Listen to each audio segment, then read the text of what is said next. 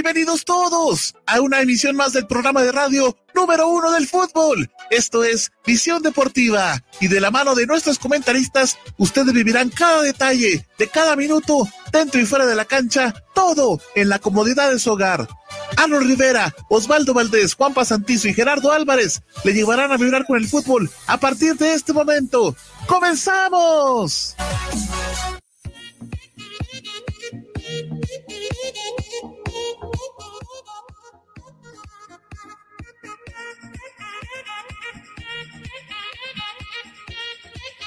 Estimados amigos de Facebook Live, por supuesto acá en Misión Deportiva, es un gusto saludarles. Eh, mi nombre es Arnold Rivera y pues para mí es un verdadero, un verdadero gusto tenerles acá en Visión Deportiva, en una emisión más del programa de Visión Deportiva, el episodio número 13 de este 2020. Así es que muchísimas gracias por estarnos acompañando. Eh, no me encuentro solo, como ustedes bien lo saben, eh, pues acá en la cabina, en los estudios de Visión Deportiva, siempre me acompañan mis amigos, mis compañeros y por supuesto mis compañeros de fórmula, eh, a quien vamos a dar la más cordial bienvenida. Así es que vamos a comenzar con todos. Vamos, Gerardo, muy buenas noches, ¿cómo estás? Bienvenido. ¿Qué tal? Muy buenas noches a todos. Un gustazo enorme saludarlos en otro viernes más, otro viernes habitual de Visión Deportiva. Así que comenzamos con toda la información que tenemos ya lista y preparada. Bienvenida Heidi.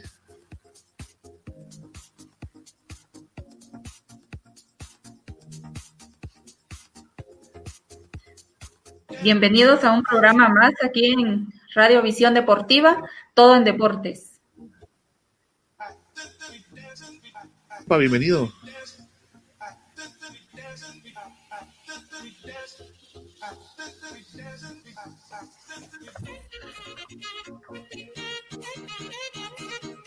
Josué, muy buenas noches, bienvenido a Visión Deportiva. ¿Qué tal? Buenas noches amigos oyentes y amigos en cabina. Pues aquí estamos en una misión más para llevarle a usted todo el acontecer de fútbol nacional e internacional. Bienvenido.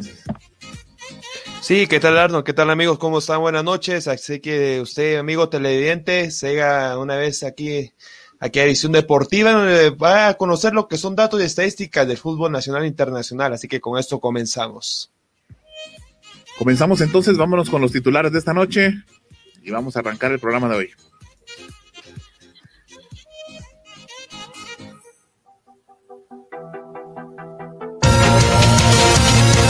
Son nuestros titulares. Visión Deportiva.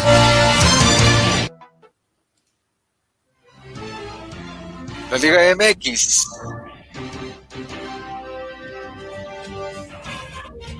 La Liga MX. Puma es líder, Chucho López a la banca. La primera empieza este fin de semana.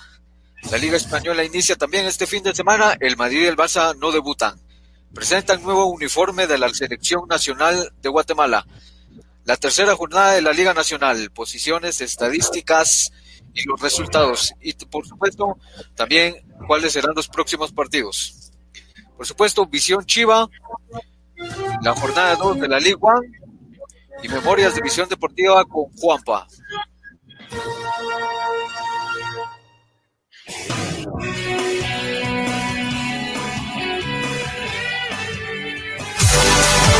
Llegó la hora de hablar del fútbol internacional.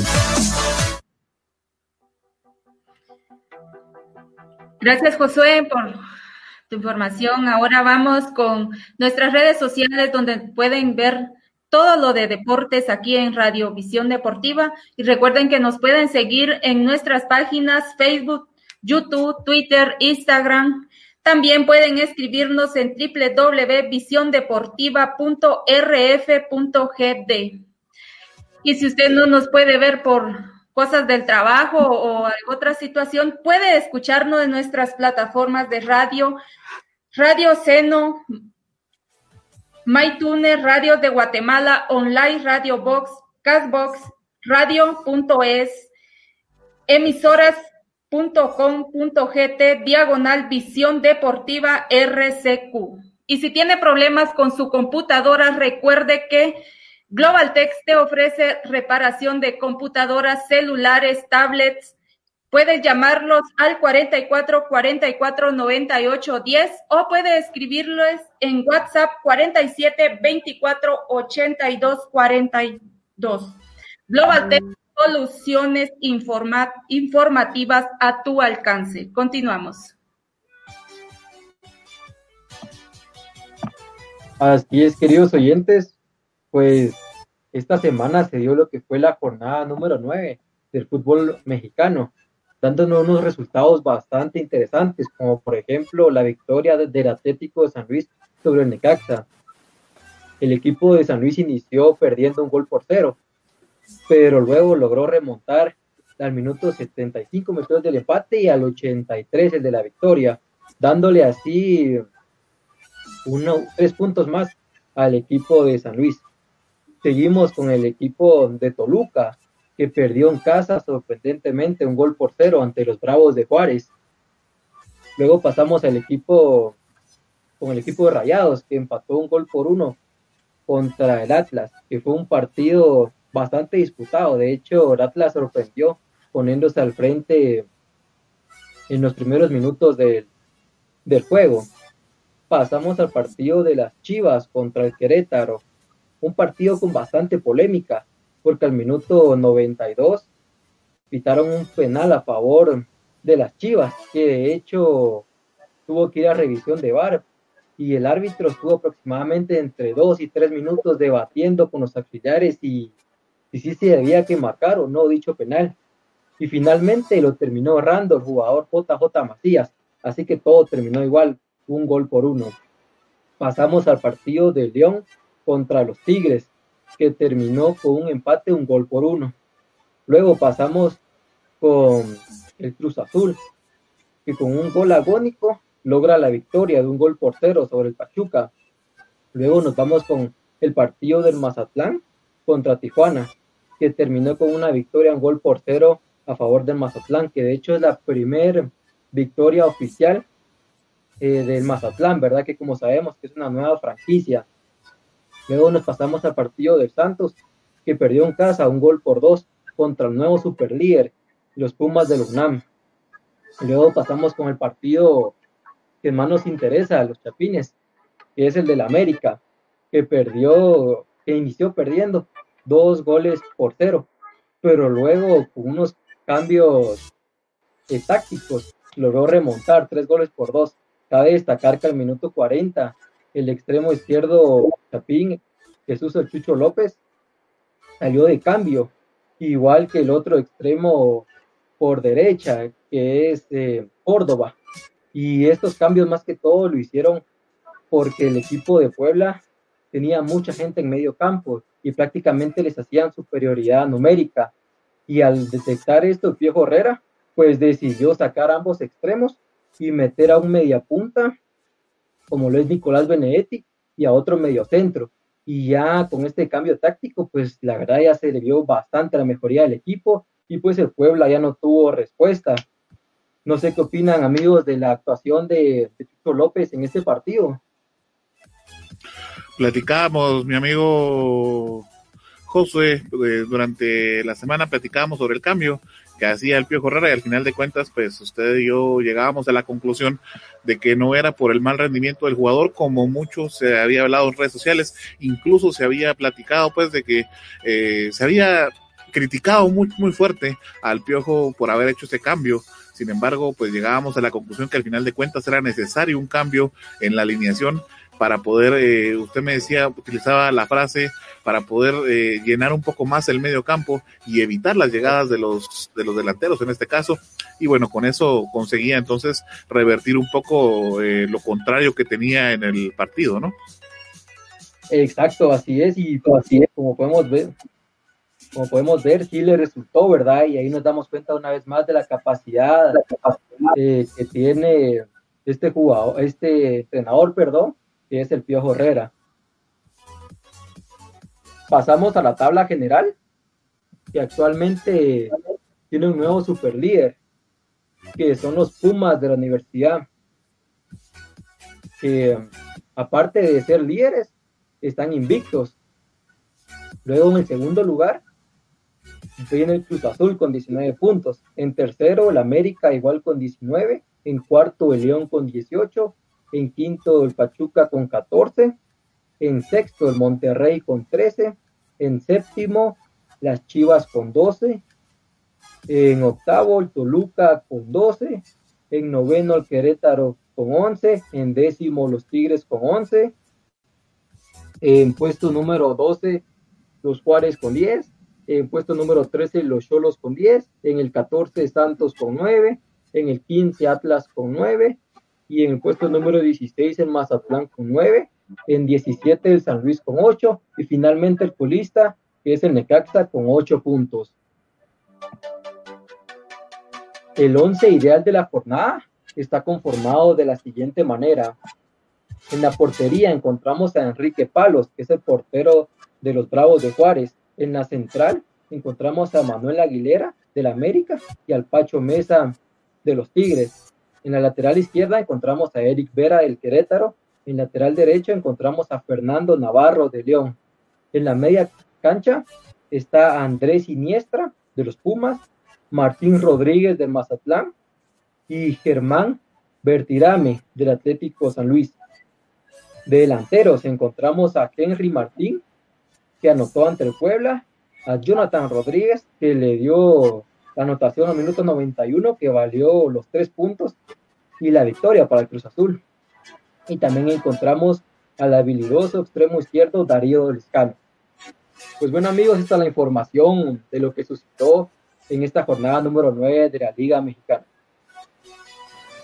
Gracias, Josué. Así que, que fueron unos resultados se ve reflejado al final de cuentas el trabajo del Pío Herrera, disculpado, al, al final de cuentas se ve reflejado, entonces, de hecho, ese tercer puesto está de alguna manera eh, compartido, me imagino que la diferencia de goles eh, es la que lo tiene en tercer puesto, porque realmente tienen el mismo punteo con los primeros tres puestos, y como, pues repito en mi comentario, pues al final de cuentas es merecido por el gran trabajo que hace el Pío Herrera con el América.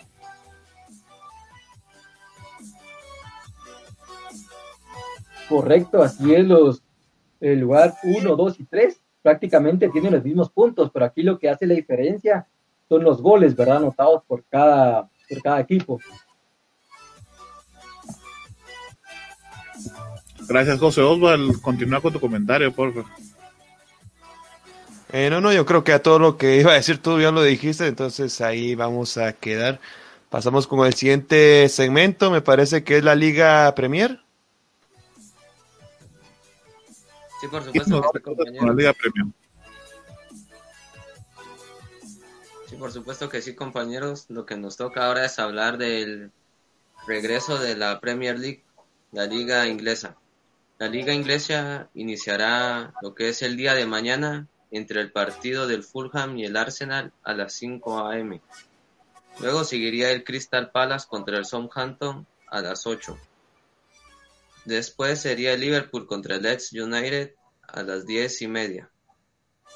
Después de ese partido sería West Ham versus Newcastle a la una de la tarde. Luego el domingo 13 de septiembre jugaría el Albion contra el Leicester City a las 7 de la mañana. Ese mismo día jugaría el Tottenham contra el Everton a las nueve y media.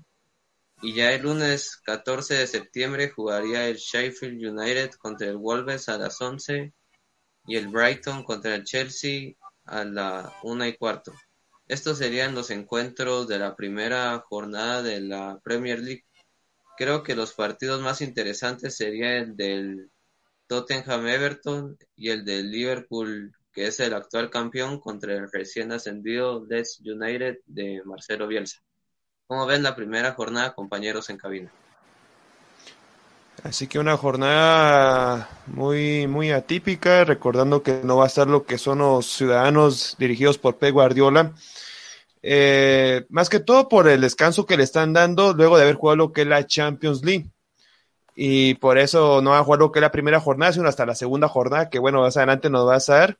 Y también otro que sería resaltar sería el entre Brighton, eh, Brighton contra el Chelsea porque en este encuentro hay que ver todas las piezas que ha comprado lo que son los Blues, empezando por lo que es el jugador Timo Werner, el delantero alemán, Y ahora lo que es el otro alemán, que sería Harvard Sky, Kai Harberts, este mediocampista ofensivo creativo que también es juvenil.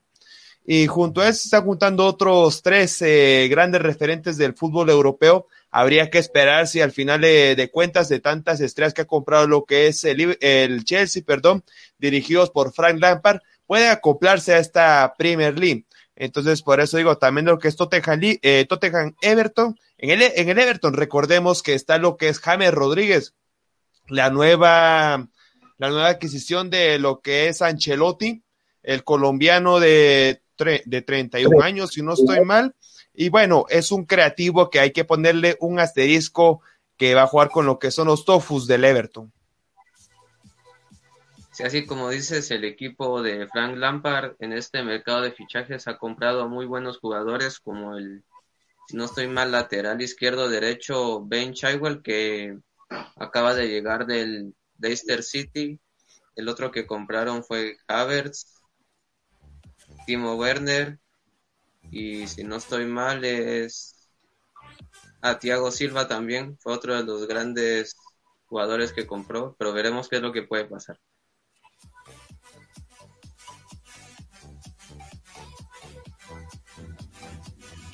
Bueno, interesante el reinicio de la liga inglesa entonces para este fin de semana. Y bueno, como bien lo mencionaba Osval, hay eh, un equipo que tiene descanso por los partidos que se estaban viviendo. Continuamos entonces, Osval, con nuestro programa del día de hoy. Y bueno, eh, nos toca platicar un poquito de la liga francesa, ¿no? Por supuesto que sí, es que seguimos con la información de las ligas europeas que ya se reactivaron, se iniciaron y cuestiones interesantes. Sabemos de que hay algunos equipos que, pues, que por eh, el motivo de estar participando en competiciones europeas, la Champions, la Europa League, pues no comienzan y eh, pues eh, la liga francesa no se escapa de ello y sabemos bien de que el Paris Saint Germain era el equipo que, bueno, eh, fue el rival del Bayern de Múnich en la final de la Champions League, entonces, pues, eh, tiene ese partido atrasado de momento. Eh, resultados interesantes ya de esta jornada 2, bastante atípica. Eh, recordemos que la jornada 1 ya se había empezado a disputar desde el 21 de agosto hasta el 17 de septiembre. Eh, ¿Por qué hasta el 17 de septiembre? Porque hay partidos que todavía quedan pendientes, como el del Montpellier contra el Lyon, el del Paris Saint-Germain contra el Metz, el del Marsella contra el Etienne, que eh, son partidos que se van a jugar en estos días. Por eso es que la jornada 1 de la League One se disputa desde el 21 de agosto hasta el 17 de septiembre, pero los partidos que sí se disputaron fueron los de la jornada 2 y estos se disputaron desde el 28 de agosto hasta el 10 de septiembre. Eh, que es eh, el día de ayer. Eh, resultados interesantes, el León le ganó 4-1 al, al, Dijon, el Estrasburgo le ganó, eh, perdió contra el Niza 2-0, el Mónaco le ganó 1-0 al Metz, el Brest cayó 2 contra 3 contra el Marsella. Y el resultado más interesante, eh, importante, creo, relevante de la jornada es que el París Saint-Germain, el campeón actual de la Ligue 1, cayó contra el recién ascendido Lens y es que recordemos de que el Paris Saint-Germain eh, presenta varias bajas eh, en este inicio de la competición francesa debido a que varios de sus jugadores estrellas, entre ellos Mbappé, Di María, Neymar, eh, habían dado positivo por coronavirus, lo cual pues ponía entredicho la alineación inicial que podía poner eh, Tuchel, el entrenador, para poder encarar el partido este contra Lens, partido bastante interesante en el que si bien es cierto eh, el Paris Saint-Germain mantuvo la posición. De hecho, eh, en las estadísticas, el Paris Saint-Germain mantuvo una posición de 78% a contra un 22 de Lens, pero con un gol de Ganago eh, fue que eh, el Lens al final consiguió eh, el resultado positivo. Interesante también de que ya en este partido eh, hubieron aficionados en el estadio, cinco mil aficionados fueron los que pudieron presenciar la victoria del Lens eh, eh, contra el Paris Saint Germain, así que eh, pues interesantes. Ya tenemos la jornada número 3 también eh, de la Liga Francesa que se empieza desde el día de hoy 11 y que termina esta silla un poco más eh, con, con, calendario eh, un poco mejor organizado digámoslo de esa manera, el 13 de septiembre. O sea que eh, va a ser eh, la jornada 3 disputada toda en este fin de semana. Partidos importantes, el Girón, Girón Dins eh, jugó contra el Lyon el día de hoy, un partido que se empató a cero al final. El Paris Saint Germain va a jugar el día domingo contra el Marsella. el Mónaco va a jugar contra el Nantes el día domingo también. por el Montpellier se va a enfrentar el día de mañana, sábado contra el Niza. Y eh, otro, algún otro partido importante. Bueno, me parece que esos son los partidos más interesantes eh, que tenemos en la League One para este fin de semana, compañeros. Así de que el Paris Saint Germain cae contra un recién ascendido. Eh, sabemos de que la situación eh, con el coronavirus siempre llega, o bueno, ha estado complicando a diferentes clubes del mundo. Y bueno, una buena noticia para el Paris Saint Germain que se dio a conocer hoy es de que ya Neymar, eh, luego de eh, el nuevo test PCR que se le realizó, pues ya dio negativo y desde el día de mañana ya podrá estar entrenando de lleno y de nuevo con, con todo el plantel para poder ya estar a disposición del técnico eh, Tuchel. Esa es la información de la Liga Francesa, compañeros. No sé si tengan alguna pregunta o alguna acotación que realizar con respecto a la información que les acabo de brindar. Sí, gracias, Gerardo. Lo importante, al final de cuentas, para el PSG es que, bueno, fue con un equipo recién ascendido. Si hubiera sido uno un poco más fuerte, tal vez lo hubieran terminado goleando y no sabemos de qué manera, ¿verdad? O en qué magnitud. Pero bueno, finalmente ese es el resultado entonces eh, con el que el PSG pierde por eh, falta de, de, jugadores emblemáticos en su alineación derivado pues si de la... Permiten, COVID. Si me permiten un dato que se me estaba olvidando darles eh, para todos ustedes y los oyentes, es que eh, tenemos también un, una clasificación, una tabla de posiciones bastante atípica, ya que el Nice aparece como puntero en estas eh, dos jornadas que se llevan disputadas con seis puntos, el Girondins Bordeaux aparece en la segunda casilla con eh, cinco puntos, el Olympique de Lyon en la tercera casilla con cuatro puntos, el Mónaco en la cuarta casilla con cuatro puntos también, el Stade Rennais con eh, cinco en la quinta casilla con cuatro puntos y el Paris Saint Germain de momento aparece hasta el puesto número 17 con cero puntos sumados, así de que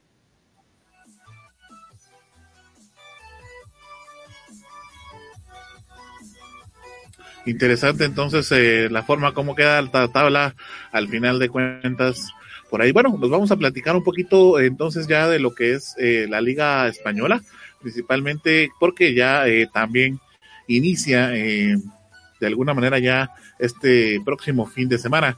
Déjenme comentarles que la liga, bueno, ya había oficializado con anterioridad eh, su calendario y bueno, usted obviamente lo tuvo acá en Visión Deportiva, en, nuestra, nuestro programa y por supuesto en nuestras redes sociales. Eh, actualmente, solo déjeme comentarle antes de analizar un poquito el cómo queda el calendario para la jornada número uno, déjeme comentarle lo que también sucedió en las ligas que comentaba en este caso Osval, eh, donde el Barcelona obviamente no va a debutar en esta jornada, ni tampoco lo va a hacer el Atlético de Madrid, ni el Real Madrid con el Getafe. En este caso, el FC Barcelona no va a debutar porque, eh, bueno, al final eh, su participación en UEFA Champions League fue hasta los octavos de final, donde recordamos que eh, pues terminó 8 a 2 perdiendo el partido contra el Bayern de Múnich. Por esa situación, eh, pues se le va a otorgar un descanso especial al Barcelona. Lo mismo sucede el Atlético de Madrid, que también jugó en los cuartos y fue eliminado por el Leipzig, como bien recordaremos, usted pudo ver todos los partidos acá en Visión Deportiva y por supuesto, eh, pues obviamente van a empezar eh, más tarde eh, estos dos grandes equipos. Eh, bueno, en el, en el caso del Sevilla, pues también va a tener una o dos jornadas de descanso por haber llegado a la final de la Europa League. De momento, el calendario dice que los hispanalenses también debutarán esta semana, pero en teoría, pues no hay ningún cambio de momento, entonces no se le daría el descanso al Sevilla. En el caso del Real Madrid y el Getafe, comenzarán la jornada 2 tras haber jugado eh, competición europea en agosto. Los blancos disputaron y perdieron la vuelta en los octavos de final de la Champions League, como usted recordará, contra el Manchester City. Usted también vio ese partido acá en Visión Deportiva.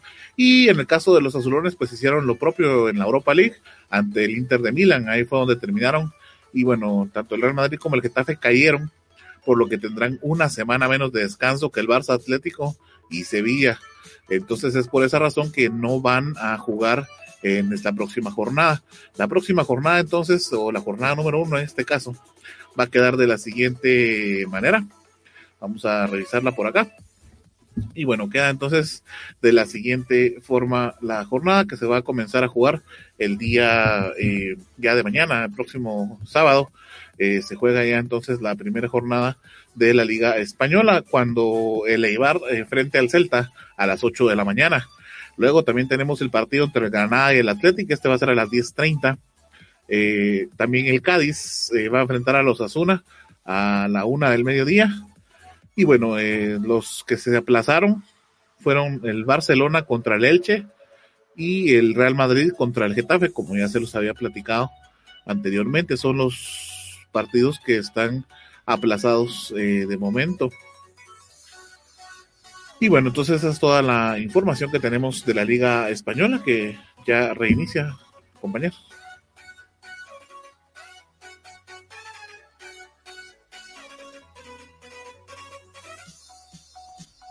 Sí, así, como, como, dice Sarno, el, el, Barcelona, el Atlético de Madrid, el Real Madrid y el Sevilla tendrán descanso.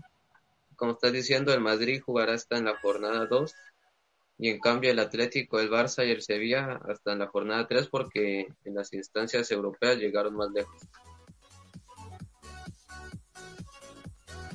Así que a ver qué, qué es lo que se espera de esta nueva liga española, recordando que la anterior la ganó Real Madrid y bueno, a ver si logra solucionar lo que son sus problemas internos del Fútbol Club Barcelona, que en programas anteriores habíamos hablado de Messi, de Suárez y bueno, de base, varios jugadores que estaban eh, causando problemas en lo que era en la parte interna del equipo Blaugrana. Ahí vamos a ver en lo que es en, no esta jornada, sino en la siguiente. Creo que en la tercera jornada prácticamente van a jugar lo que es el Fútbol Club Barcelona Vamos a esperar si al fin pudieron concretar todas esas dificultades que tenían estos jugadores o siguen en la misma. Saber qué, qué, es lo que, qué es lo que pasa porque en la temporada pasada no pudo ganar ni un solo trofeo lo que fue, lo que fue Fútbol Club Barcelona.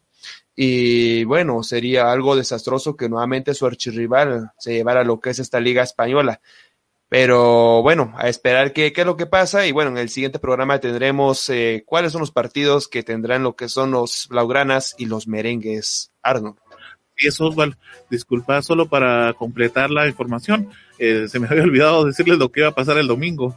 El domingo 13 de septiembre juega el Alavés contra el Real Betis a las 6 de la mañana, el Real Valladolid contra la Real Sociedad a las 8 de la mañana, el Villarreal contra el Huesca a las 10.30, el Valencia contra el Levante a la 1 y sí tenemos aplazado el partido entre el Atlético y el Sevilla. El Atlético de Madrid ya sabíamos que descansa y el Sevilla, que era lo que les decía que todavía estaba pendiente, pero obviamente tiene que descansar por su rival, que es el Atlético. Entonces también está aplazado, esto debe ser el día lunes 11 de enero, pero está aplazado este encuentro. Y les cuento de una vez para adelantarles que sí, también el Sevilla jugaba contra el Elche en la jornada número 2 eh, esto iba a ser el 19 de septiembre, pero también queda totalmente aplazado. Entonces sí, el Sevilla finalmente tiene dos jornadas también de descanso luego de su aparición. Recordemos también que el Betis está en entrenador con el ingeniero Manuel Pellegrini, que es un entrenador de bastante renombre. Y en este equipo pues militan los mexicanos Andrés Guardado y Diego Laines, y esperemos que sea un debut bastante bueno, ¿verdad? Porque es un entrenador con una capacidad enorme. Duda, José, muchas gracias por la aportación. Sí, es un gran técnico. Y bueno, vamos a ver cómo le va en su primer partido, entonces ya este fin de semana, ¿no? Bueno, llegaron las horas de los recuerdos, Osval. Así que no, así que lo que es semana. Es momento de echar un vistazo a la historia del fútbol. Esto es Memorias de Visión Deportiva. Por supuesto que sí, compañeros, tenemos datos bastante interesantes en este día. Comenzamos el día 9 de septiembre y este día el jugador croata del Real Madrid, mediocampista Luka Modric, cumplió lo que fue 35 años. Hay que recordar de que este jugador, su mejor temporada fue la entre el 2018-2019, en donde ganó un total de nueve trofeos individuales. Seguimos que en el 10 de septiembre. Este día el Chelsea anunció que la, la camisola o el dorsal número 10 lo llevará el jugador estadounidense Christian Pulisic, que lo dejó William Borges desde su salida al Arsenal, que se lo procedió Eden Hazard. Y finalmente, hoy 11 de septiembre, el Pipa Higuaín saldrá de Europa después de varios tiempo e irá a jugar a la MLS en el equipo de David Beckham hasta el 2022. Higuaín había estado en Europa desde el año 2006-2007 en donde anotó un total de 237 goles. Estos son los datos de la semana.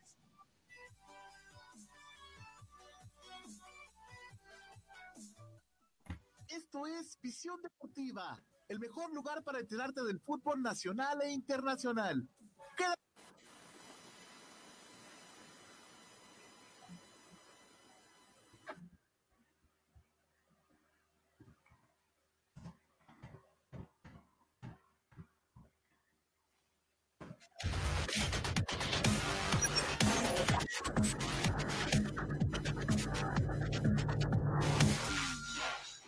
Y bien, seguimos con nuestras redes sociales. recuerden que pueden seguirnos en nuestras páginas de Facebook, YouTube, Twitter, Instagram y también pueden escribirnos en www.visiondeportiva.rf.gd.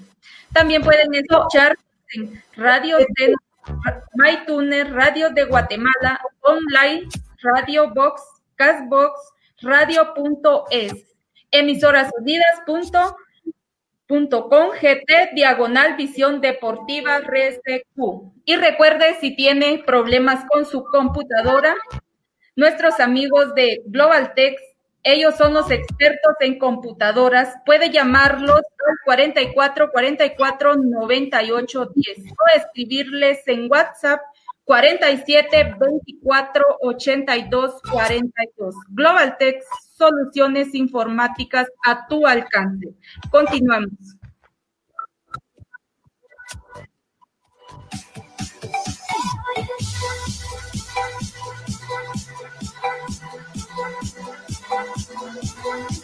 Visión Deportiva, el mejor lugar para enterarte del fútbol nacional e internacional. Quédate con nosotros, ya volvemos. Recuerda que puedes sintonizar Visión Deportiva los días lunes y viernes de 7 a 8 pm a través del canal y las plataformas digitales de Visión Deportiva y de red de comunicadores de Quetzaltenango. Te esperamos. Sabemos que en estos momentos lo más importante es cuidar de tu familia y tu mundo digital es el que te ayuda a mantenerte cerca de ellos. Por eso, cuida de los tuyos y deja los problemas con la tecnología en manos de Global Tech, que te ofrece reparación y mantenimiento de todo tipo de computadoras, tablets y celulares, venta de repuestos y accesorios, películas, programas y sistemas operativos, música, audiolibros, libros digitales y cursos en línea, venta de cuentas de Netflix, Amazon Prime, Spotify Premium, y también contamos con asesoría técnica y diplomados para que sigas en formación y la realización de spots publicitarios en audio y video y todo lo relacionado a diseño gráfico y publicidad. Búscanos en Facebook como www.facebook.com diagonal Global Tech Shella o llámanos o escríbenos en WhatsApp al 4444 9810. Global Tech, soluciones tecnológicas digitales a tu alcance. Vivimos ahora en un mundo diferente, lleno de casas, edificios, carros, gente por todos lados, diversidad de pensamientos y matices. Esto es La Jungla, un programa para escuchar entrevistas, pláticas, anécdotas con diferentes personalidades de cualquier parte del mundo. Quédate en La Jungla, producido desde Quetzaltenango, Guatemala, por el periodista Everson Gramajo. Escucha La Jungla. Disponible en tu plataforma podcast de streaming favorita. Noticias locales, nacionales e internacionales. Entrevistas, economía, familia, farándula, deportes y todo el acontecer nacional e internacional. Todo esto de la mano de comunicadores periodistas de amplia experiencia y recorrido unidos para llevarle la verdad de los hechos en tiempo real. Red, red, red, red de comunicadores de Quetzaltenango. Red de comunicadores de Quetzaltenango. Red de comunicadores de Quetzaltenango. Síguenos en Facebook y comienza a estar enterado de todo. Gracias por continuar en nuestra sintonía. Esto es Visión Deportiva, del hogar del fútbol nacional e internacional. Ahora hablaremos del fútbol nacional. Esto es Visión Chapina. Es Guatemala, mi patria dorada. Más que digan, ninguna es igual. Por mi honor que en el mundo no hay nada como esta linda tierra del Quetzal. De mi tierra chapina, muy orgulloso estoy a mucha honra, Guatemala. Estamos de regreso amigos, muchísimas gracias acá en Visión Deportiva. Continuamos entonces llevándoles a ustedes eh, lo mejor del fútbol nacional e internacional. Nos toca en este caso platicar un poquito sobre el fútbol nacional y bueno, vamos a comenzar platicándoles un poquito sobre eh, lo que es la selección nacional de fútbol. Déjenme contarles que el día de hoy pues la FedeFoot lanzó al mercado y bueno, hizo la presentación también en sus redes sociales del tercer uniforme para la selección nacional. En este caso, eh, pues se trata de un uniforme conmemorativo dedicado pues a los 100 años que cumple la Federación Nacional de Fútbol en eh, Guatemala. Y nosotros tuvimos pues también en nuestras redes sociales esa nota eh, en primicia prácticamente y se la tuvimos eh, lo antes posible apenas estaban por ahí publicándolo en, en la red de FedeFood y por supuesto nosotros ya lo teníamos acá en redes sociales. Así es que pues recuerde que pues, nos puede seguir en, en todas nuestras redes para estar informado del fútbol. Y bueno, eh, comentarles entonces que es una indumentaria, eh, una playera, una camisola más bien negra con franjas a los costados blancas y en el centro pues una línea semivertical, una diagonal, digámosle así, un poquito más fuerte el color blanco en ella. Eh, bueno, mucho se habló sobre la indumentaria nueva de la selección nacional, incluso se hablaba de que, eh, pues por la misma situación de la bandera y todo lo demás y los colores institucionales de la selección nacional se estaban, eh, pues entrando en contrariedades con la ley, incluso, ¿verdad? Imagínense ustedes hasta qué punto estaba llegando la crítica y por supuesto también habían críticas muy buenas eh, de muchas personas que, y donde me incluyo yo, a mí me gustó mucho la, la, indumentaria negra de la selección nacional. Recordemos que al final de cuentas es, número uno, conmemorativa. Y número dos, que al final es el tercer uniforme, es decir, hay dos uniformes previos o que se tendría que utilizar previamente a este uniforme, es decir, que este tercero se utilizaría en una ocasión muy excepcional en la que en definitiva los colores de visita se contrasten mucho con los del equipo local, ¿verdad? Y que no, o con lo de los árbitros también podría ser el, problema. Y entonces, eh, ahí se tendría que usar esta tercera indumentaria. De lo contrario, eh, de local se va a usar la indumentaria normal y si de visita contra, se contraria mucho con la del de equipo de, que esté de local, pues ya se utilizaría el segundo. Entonces, por lo menos a mi punto muy personal de vista, se ve muy bueno. Y bueno, al final de cuentas creo que todas estas críticas son las que de alguna manera se está trabajando, se está haciendo un proceso, se está preparando ya eh, de una mejor manera, luego de que se destaparon muchas situaciones adversas en selección nacional y todavía seguimos dándole mucha crítica y mucha vuelta a situaciones como estas que a la larga solamente vienen a repercutir en un, al final un mal eh, rendimiento porque eh, pues de alguna manera tiende también a, a, disminuir como que la moral de los jugadores, la moral del entrenador, la moral de los dirigentes, etcétera, que todos de alguna manera están haciendo eh, pues están dando su granito de arena, ¿no? Están haciendo su mejor esfuerzo para preparar de mejor manera la selección y pues se viene toda esta situación, toda esta ola al final de cuentas de pues de críticas y demás. A mí, en lo particular, me gustó mucho la, la tercera equipación y ya Osval me hace el favor de regalarme la mía, ¿verdad, Osval? Primero nos tienes que pagar la pizza que nos debes. Ya luego hablamos de lo que son las camisolas ahí. ¿eh? Pero el que se gane lo que es por medio de la quiniela, pues ya hablamos. A ver qué pasa. Por default. Sí, a mi punto de vista también me parece muy, muy bonita lo que es el, el, diseño de la camisola.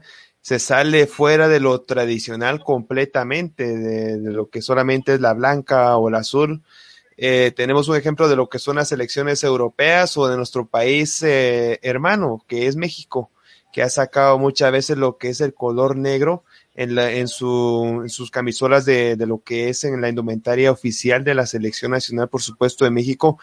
Y se mira, se, se mira muy bien, con, con, mucha personalidad, lo que es este color negro para las, eh, las camisolas.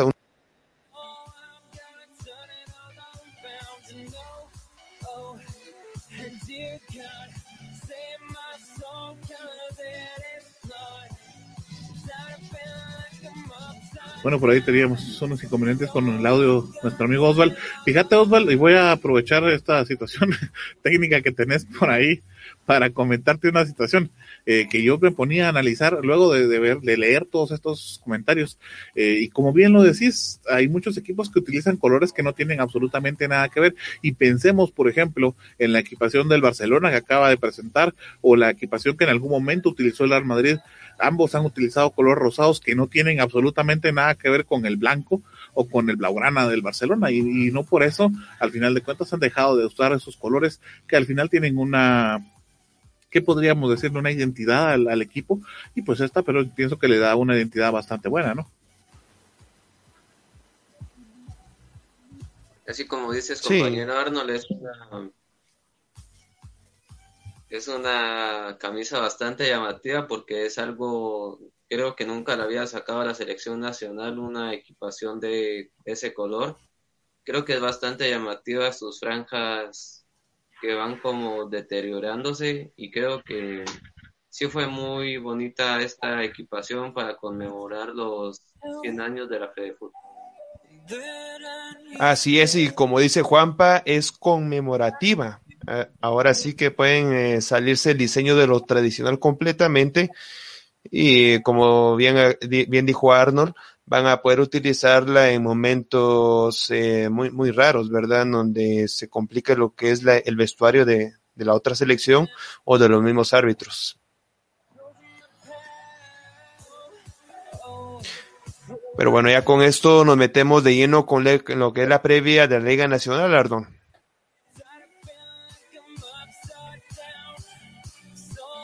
me parece muy bien eh, platicar entonces ya de lo que, pues al final de cuentas se viene para este fin de semana, ¿no? Así es, así que vamos a empezar solamente con un pequeño análisis, un resumen de lo que pasó con la jornada 2. Como ya sabemos, se vieron eh, diferentes encuentros y usted estuvo eh, el bien a vivir lo que fueron tres encuentros, el de Xelajú contra Iztapa, Antigua contra Cobán y Municipal contra Guastatoya aquí en Visión Deportiva. Así que atento, amigo televidente, porque más adelante vamos a indicarles qué otros partidos vamos a tener para este próximo fin de semana. Así que analicemos los, eh, los resultados de la jornada pasada, ¿no? Me parece muy bien, mi amigo Osval. Eh, bueno, Xelacómero Camposeco finalmente, eh, pues tampoco hizo un gran cambio en sus alineaciones y, y, no hizo una gran mejora en su defensa, pero al final consigue un 2 a 1 frente a un Iztapa que al final de cuentas venía pues bastante contundente en, en sus líneas y bueno, con ese 2 a 1 también Israel Silva pues eh, gana algunos eh, pues algunos títulos por ahí, pero eso no lo vas a tener tú en visión chiva, ¿no?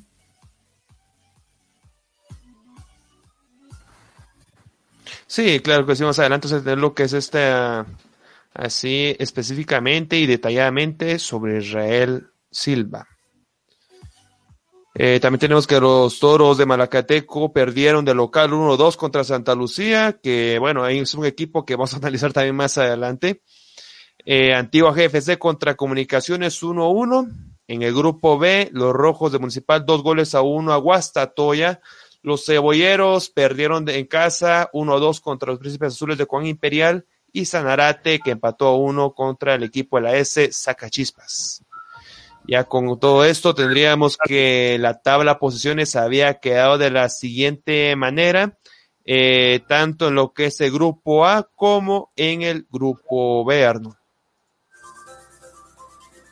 Sí, de alguna manera los más llamativos de los partidos de la jornada era el partido de comunicaciones y antigua y por supuesto el de municipal contra Guastatoya. Eh, Guastatoya pues perdió y Antigua y Comunicaciones empataban a uno Osval.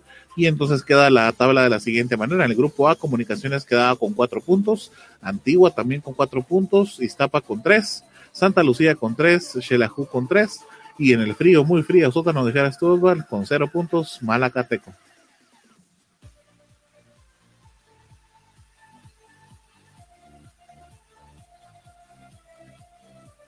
Grupo B quedaba entonces de la siguiente manera Osval, Cobán Imperial, que no ha perdido absolutamente nada, con seis puntos, me parece, ¿no? Luego Municipal con cuatro, Achuapa con tres, Sanarate con dos, Guastatoya con uno y Zacachispas con un punto también, Osval. Ahora sí que Zacachispas también en el frío sótano de este grupo B. Y bueno, con esto nos vamos viendo lo que son estadísticas de esta jornada.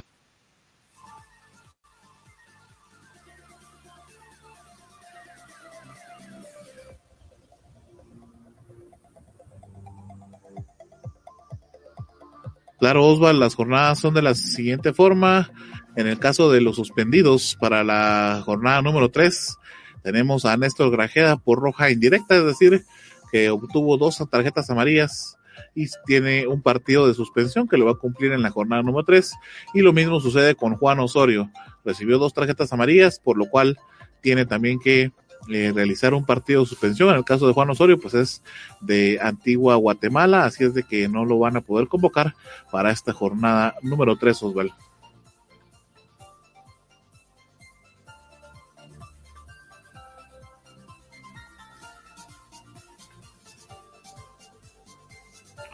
Bueno, por ahí seguimos teniendo problemas con los con el audio de nuestro amigo Osval.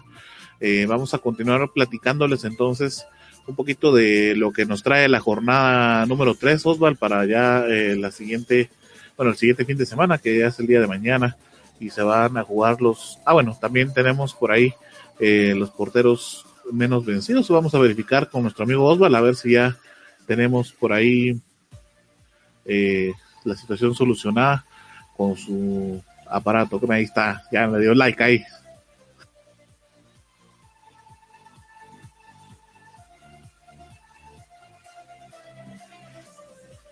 Mi amigo Osvaldo, lamento indicarte que no, todavía me aparece por acá desconectado tu micrófono, entonces no te puedo otorgar el audio. Por ahí puedo ver entonces, ahora Osvaldo. Ahora sí, ahí tenemos varios inconvenientes. Así como dice Gerardo, estamos peleando con la tecnología. Eh, vamos con el primer puesto, los porteros eh, menos vencidos. Víctor Ayala está en el primer puesto con 180 minutos y solamente recibió un gol. En el segundo puesto encontramos a Manuel Sosa, de que juega en Santa Lucía, solamente ha recibido dos goles, 180 minutos también jugados. José, José Carlos García. Ah, bueno, Manuel Sosa eh, es de Sanarate, José Carlos García es de Santa Lucía, con dos goles recibidos. Kevin Moscoso es de Juan Imperial, solamente con dos goles recibidos. Y en el último puesto, y bueno, no menos importante, a Víctor García, el uruguayo hondureño, solamente con dos goles recibidos. Ya con esto vamos a repasar lo que es la tabla de goleadores.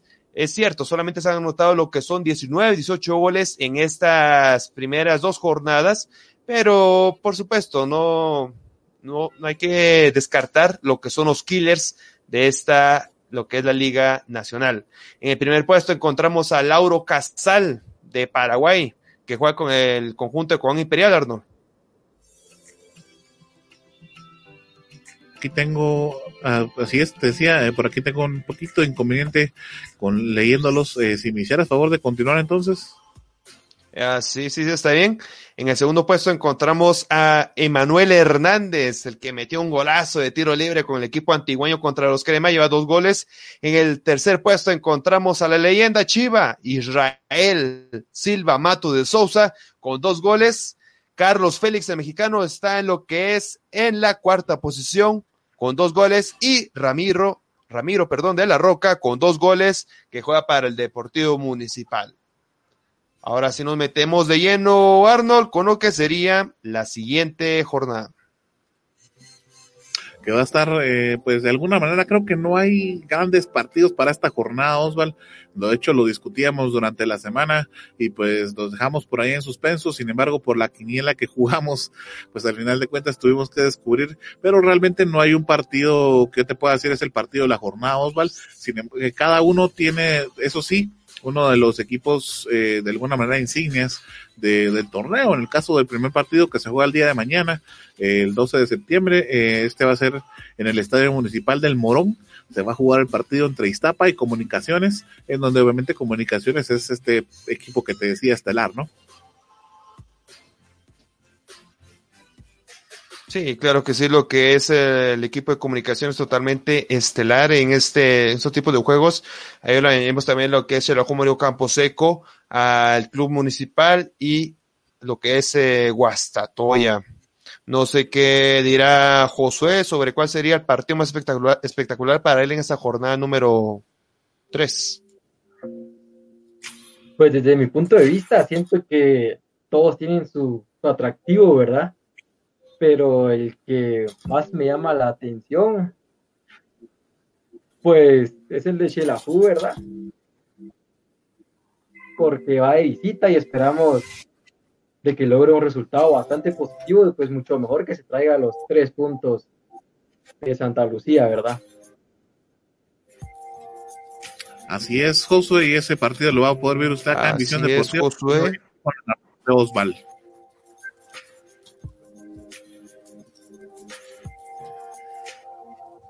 Así es, siguiendo con lo que es el análisis de esta nueva jornada, vamos a analizar lo que es el partido de Cobán Imperial contra Zacachispas. ¿Cómo te parece este encuentro, Juanpa?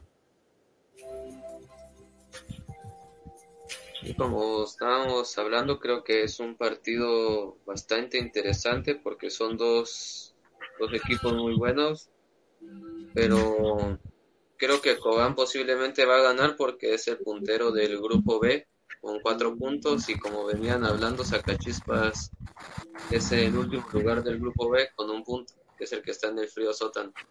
Pero veremos si el equipo que acaba de ascender el equipo de la S puede dar la sorpresa o reafirmará lo que casi la mayoría piensa de que Cobán ganará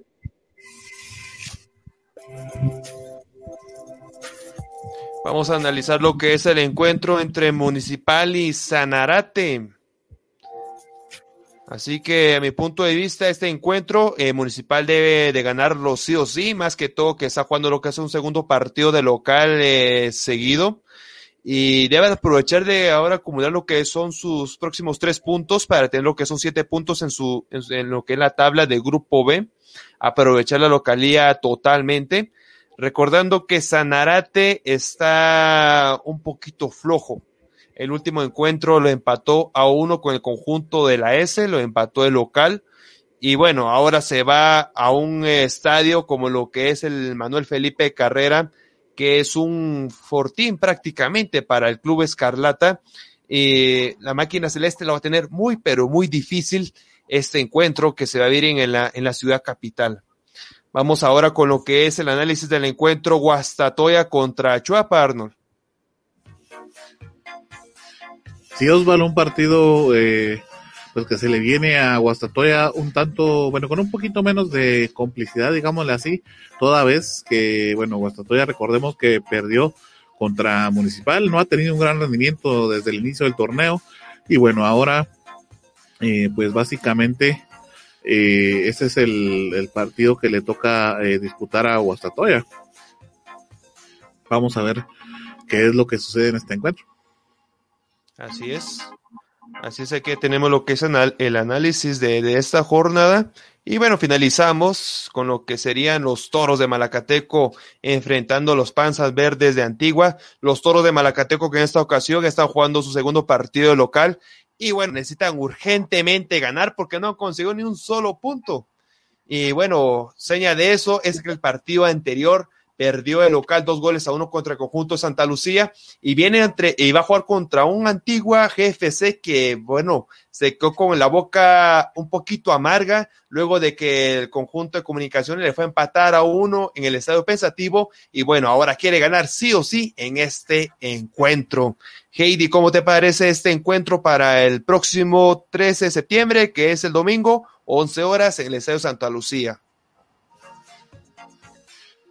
pues me parece muy interesante. Y les hago la invitación a todos los que nos están visualizando que no se pierdan este partido porque va a estar muy interesante para que pasemos un domingo lleno de fútbol en casa.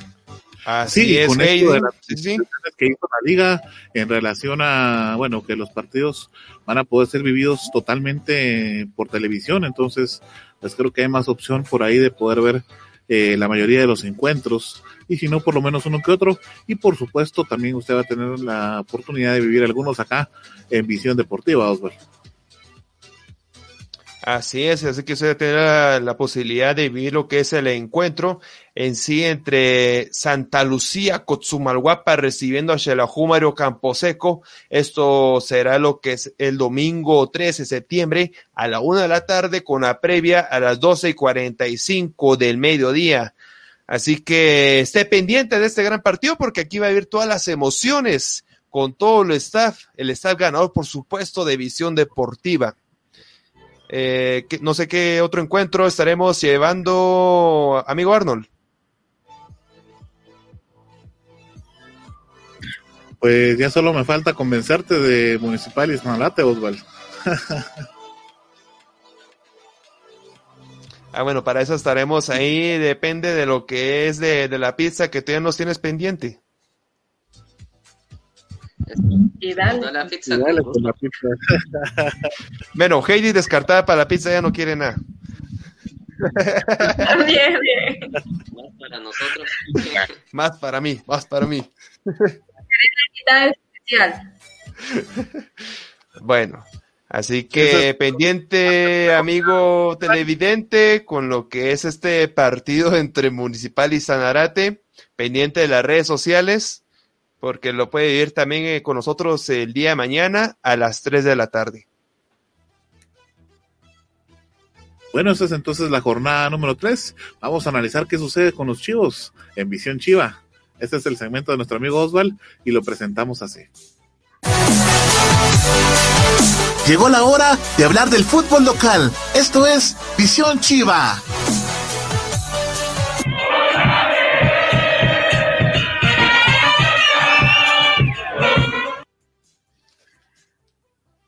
Así que iniciemos con este espacio dedicado para todos los superchivos, enterándonos eh, completamente de todas las noticias que ha vivido el equipo Lanús durante la semana y por supuesto vamos a analizar el próximo rival de Xelajú Mario Camposeco, el ganador de cinco campeonatos, lo que serían cinco lunas en el escudo en la luna Gardenia de Plata.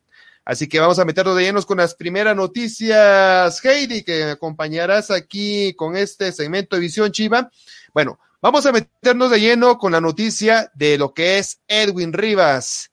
Eh, Edwin Rivas, como ustedes saben, estaba todavía lo que era en suspenso, si iba a debutar lo que es con el cuadro mayor.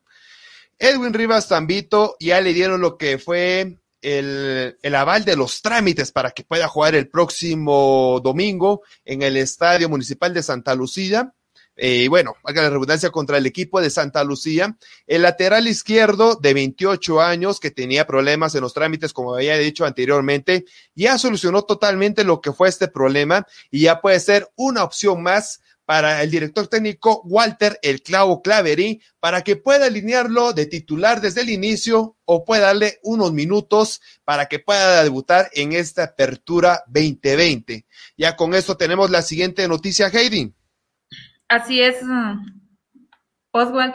Y después de esta buena noticia con, con Edwin Rivas, pasamos a una mala noticia porque la familia de Fútbol está de luto por la muerte del exfutbolista Edwin Adolfo Contreras, quien falleció este 9 de septiembre a causa de un cáncer cerebral. El exjugador de 43 años jugó en la Liga Mayor con los equipos de comunicaciones Zacapa, Jalapa, Marquense, Heredia, eh, Los Halcones y con Xelajú Mario Camposeco. Así que todo el staff de Visión Deportiva lamenta profunda, profundamente la muerte de Edwin Adolfo Contreras. Que en paz descanse. Sí. Sí, qué lamentable esta noticia que se vio esta semana de Edwin Adolfo Contreras, que era un defensor central, eh, de, en mi punto de vista, de los mejores que tenía Shelahu Mario Camposeco en sus tiempos, y lamentablemente por el cáncer eh, cerebral que estuvo luchando durante dos años, este jugador, eh, bueno, no, no pudo, no pudo ganarle lo que fue al cáncer, y es, murió, murió lo que fue en esos días. Y es una lamentable noticia, como bien dijo nuestra amiga Heidi, eh, una noticia lamentable para todo el fútbol guatemalteco y fútbol en, en, general. Luego de esta noticia nos vamos a la siguiente, eh, lo cual sería de un jugador de Xelajú Mario Camposeco, no ni más ni menos de Juanito Yash. Juan Yash, eh, que lamentablemente se lesionó lo que fue durante estos días de entrenamiento, precisamente sufrió la lesión en lo que fue en la contractura del músculo posterior izquierdo. Ya todo esto, Juanito Yash tiene que eh, hacer lo que es el, el respectivo descanso durante una semana para que la lesión pueda evolucionar y en sí pueda recuperarse totalmente lo que es Juan Yash. Ya con esto, eh, definitivamente no va a estar para el partido que cuando se enfrentan al Santa Lucía Cotzumalguapa. Será una baja sensible para Walter Clavery, pero como había dicho anteriormente, ya está lo que es el lateral izquierdo, Edwin Rivas, y en ese entonces puede ser lo que es el refuerzo o el suplente de Juan Yash en este próximo encuentro. Ya que estamos hablando de este encuentro que es contra el equipo de Santa Lucía, vamos a meternos de lleno a, a analizar lo que es este encuentro de la jornada número 3, donde Heidi nos tendrá los datos preliminares de este, de este partido. Así es, el partido se llevará a cabo en el Estadio Municipal de Santa Lucía, Cochumalguapa, este domingo 13 de septiembre a las 12 y 45 de la tarde. Los árbitros serán Brian López, Juan Daniel Tipaz, Marco Díaz, Kevin Cacao, Ariel Méndez. Estos serían los árbitros que van a estar dirigiendo el partido de este domingo 13 de septiembre. Gracias, Heidi. O así que un equipo Santa Lucía que va a ser difícil totalmente a vencer para el equipo Superchivo. Ya con esto vamos a meternos a analizar una probable alineación del, del equipo Superchivo que podría colocar lo que es Walter Claverí para el próximo domingo enfrentando a Santa Lucía, por supuesto. En la portería tenemos siempre a David Monsalve. Va a jugar lo que es con una línea de cuatro en los centrales vaya a entrar lo que es a debutar Rafael Rodolfo González. Como ustedes saben, estuvo lesionado eh, al inicio de la pretemporada y por eso se perdió los primeros dos encuentros de esta Liga Nacional. Acompañando él eh, puede entrar lo que es José Castañeda, Fósforo. En la parte derecha puede entrar lo que es Javier el zurdo González, el zurdito. En la parte izquierda puede debutar también lo que es Edwin Rivas Zambito tenemos los que son los cuatro defensas. Adelantito de ellos puede entrar lo que es Gerardo el Chino Arias. Ya para que más adelante en el extremo izquierdo encontremos a Alexis Mata, ya que ha sido titular en los, últimos dos encuentros. En la parte derecha podemos encontrar lo que es a Claudio, a, perdón, a Cristian Alvisuris, este jugador que por supuesto eh, hizo de buena actuación el partido pasado contra el equipo de Iztapa. Adelantito de ellos puede jugar en su posición habitual, su posición natural, con la cual se puede desenvolver de mejor manera. Chicho Minorance, Pablo Minorance, estoy hablando de él. Y adelantito de él puede ir lo que son dos delanteros, puede ir totalmente ofensivo lo que es Walter Claverín, en la parte izquierda Israel Silva, la leyenda, para que siga creciendo eso, ese récord histórico aquí en Xelajú Mario Camposeco, y a la par de él puede acompañar lo que es Wilber el Bebote Pérez. Esto sería la alineación de, de Visión Deportiva, la, pro, la, probable alineación, amigo televidente. Así que a ver qué es lo que pasa para el próximo domingo cuando enfrente eh, Santa Lucía, Cotzumalguapa, de mando del director técnico Walter Claverí. Compañeros, aquí en cabina.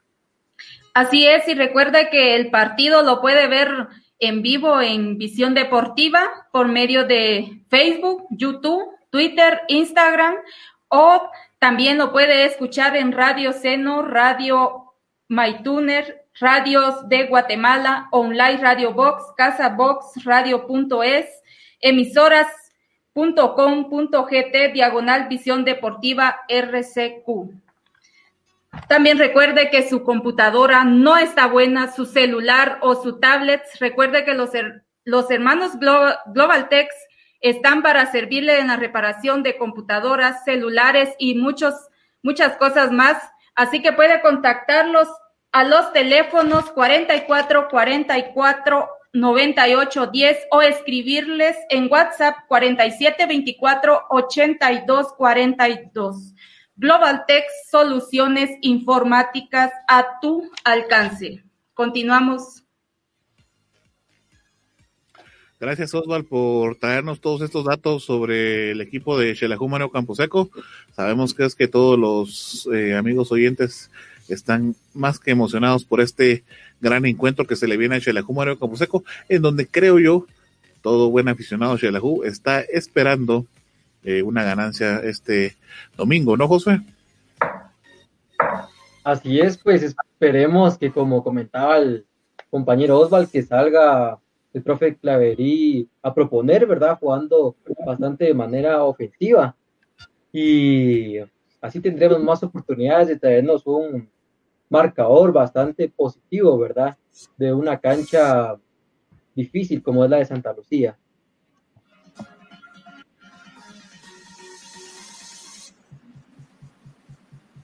Sí, añadiéndole a esto, el equipo de los Lucianos que vienen de ganar eh, a los toros de Malacateco de visita y con lo cual traen lo que es el ánimo sobre, sobre los cielos, ¿verdad? Pero bueno, Xerajumero Camposeco no se queda atrás, que consiguió su primera victoria y será un duelo muy importante. Y como dijo mi amiga Heidi, que lo puede vivir aquí en Visión Deportiva totalmente en vivo. Juanpa, ¿cómo piensas sobre este partido? Yo creo que es un partido bastante interesante porque, en pocas palabras, es un duelo directo porque los dos equipos vienen iguales, porque tienen tres puntos cada uno, es decir, una derrota y una ganancia. Lo curioso es de que de parte del equipo de Santa Lucía, Cotzumalguapa perdió de local y ganó de visita, que es lo contrario del equipo quetzalteco. Veremos qué es lo que pueden hacer estos dos grandes equipos porque no podríamos decir bien quién es el ganador porque están muy parejos en todo.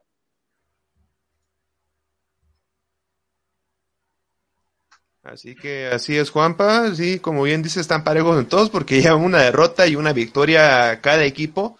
Y bueno, hasta el momento de lo que son tres puntos. Ya con esto nos vamos a analizar eh, lo que es la quiniela, Josué. Así es, mi amigo Osval pues en el programa pasado realizamos lo que fue la quiniela, ¿verdad? Creando hasta cierto punto un poquito ahí de, polémica, porque unos decíamos que, que ganará uno, otros que ganará el visitante, en fin. Y, pero ahora quedamos a la espera de ver qué, qué va a suceder en, en, esta jornada para ver quién suma más puntos y así a ver quién saca, quién saca ventaja, ¿verdad? Para el premio final que será para el ganador. Lo que sí que Heidi nos está ofreciendo pizza para el domingo. Así es. Lo bueno es que ya, ya, está, ya está ofreciendo, ¿verdad? El premio. Y luego no cumplen. Entonces yo no sé.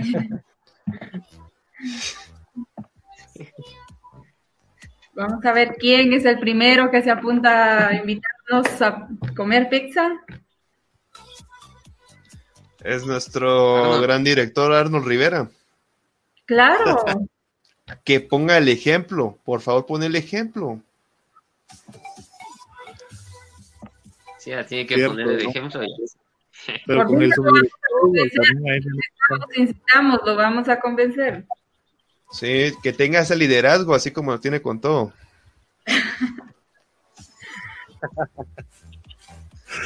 uh, pero para eso necesito de tu liderazgo, subdirector de edición deportiva, Osvaldo.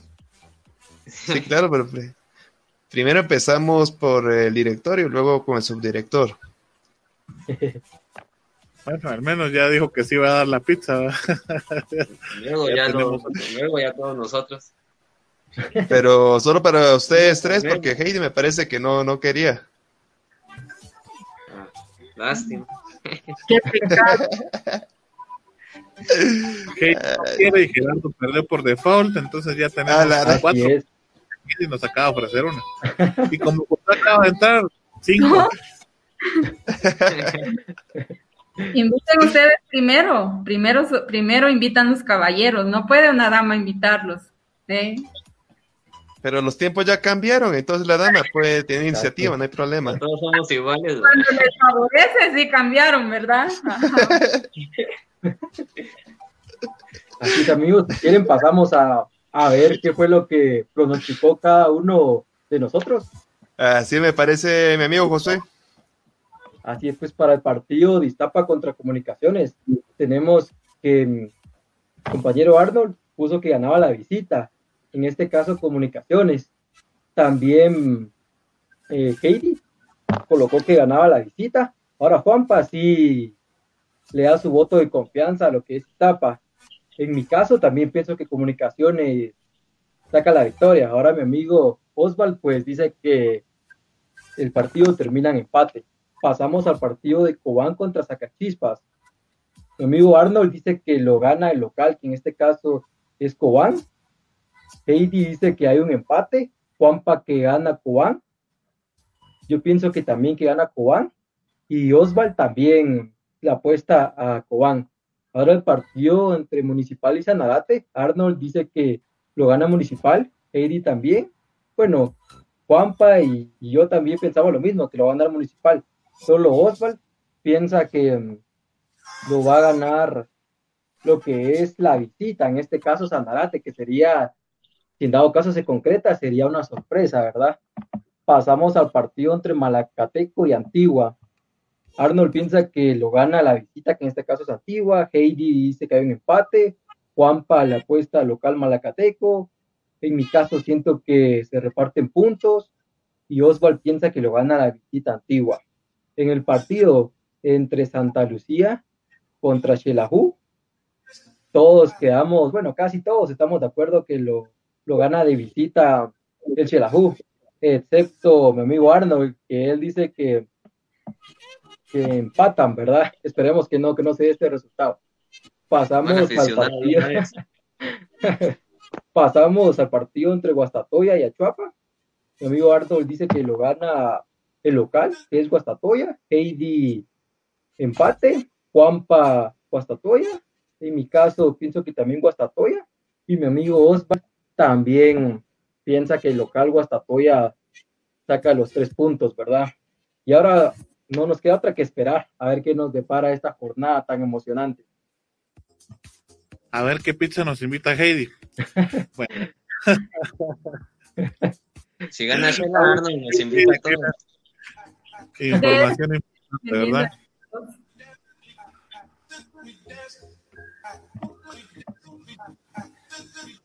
Bueno, vamos con Heidi entonces que tiene información importante para todos nosotros. Así es.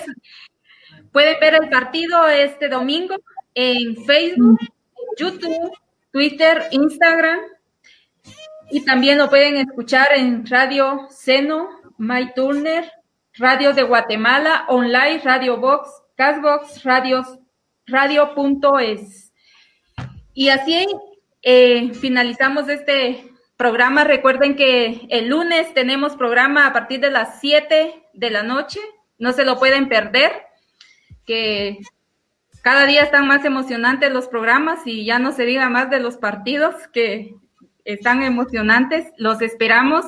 Las Ya pizzas saben también. que, saben que pueden compartir para que otras personas nos vean y vean los partidos desde otros países y por supuesto que aquí en nuestra bella Guatemala, ¿verdad? Y recuerden que a celebrar nuestra independencia desde casa y no porque estamos en cuarentena no podemos mm, celebrar nuestras fiestas patrias. Mi nombre es Heidi Martínez, fue un gusto estar con ustedes y nos vemos el próximo programa que será el lunes a las 7 de la noche. Muchas gracias, Heidi. Bueno, Osval, llegó la hora de despedirnos entonces. Así es, eh, amigos, amigos aquí en Camina, les agradezco nuevamente lo que es su acompañamiento en otra emisión más de Visión Deportiva donde estuvimos dándole a conocer a usted, amigo televidente, todo el acontecer, toda la, toda la actualidad de lo que es el fútbol internacional y por supuesto de lo que es lo nacional. Desde ya los invito para el próximo domingo, eh, lo que es el partido Xelajumario Campo Seco, que visita a Santa Lucía Cotzumalguapa desde las 12.45 con la previa y desde la 1 de la tarde con todas las emociones de este gran encuentro. Y por supuesto, desde ya lo que les doy lo que es la primicia, para el día de mañana, en el partido de Municipal que recibe a Sanarate, la máquina celeste, este partido va a ser a las 3 de la tarde, pero por supuesto usted puede vivir con lo que es la previa desde las 2 y 45 de la tarde con todo el staff División Deportiva, todo el staff ganador, por supuesto.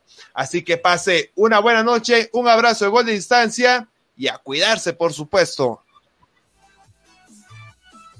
No, para mí. Gracias.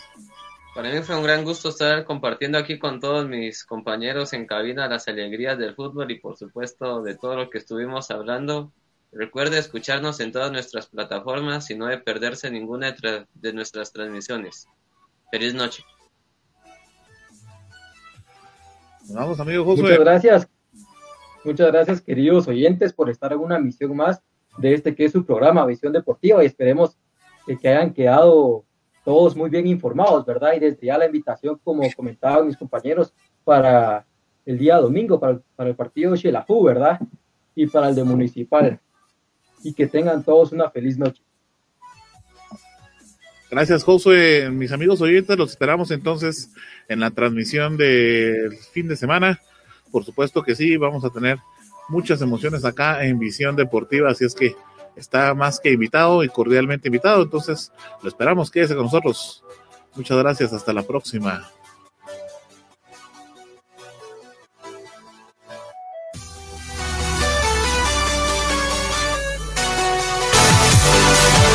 Gracias por haber estado con nosotros en una edición más de Visión Deportiva. Recuerde seguir informado a través de nuestras redes sociales en facebook.com diagonal Visión Deportiva Shela. Hasta la próxima. Visión Deportiva es parte de Red de Comunicadores de Quetzaltenango, producido por Global Production de Global Group Guatemala. Todos los derechos reservados.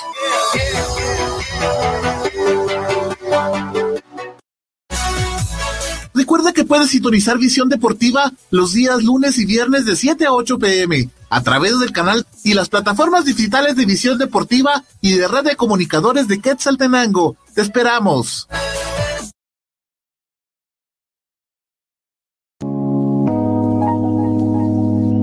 Sabemos que en estos momentos lo más importante es cuidar de tu familia y tu mundo digital es el que te ayuda a mantenerte cerca de ellos.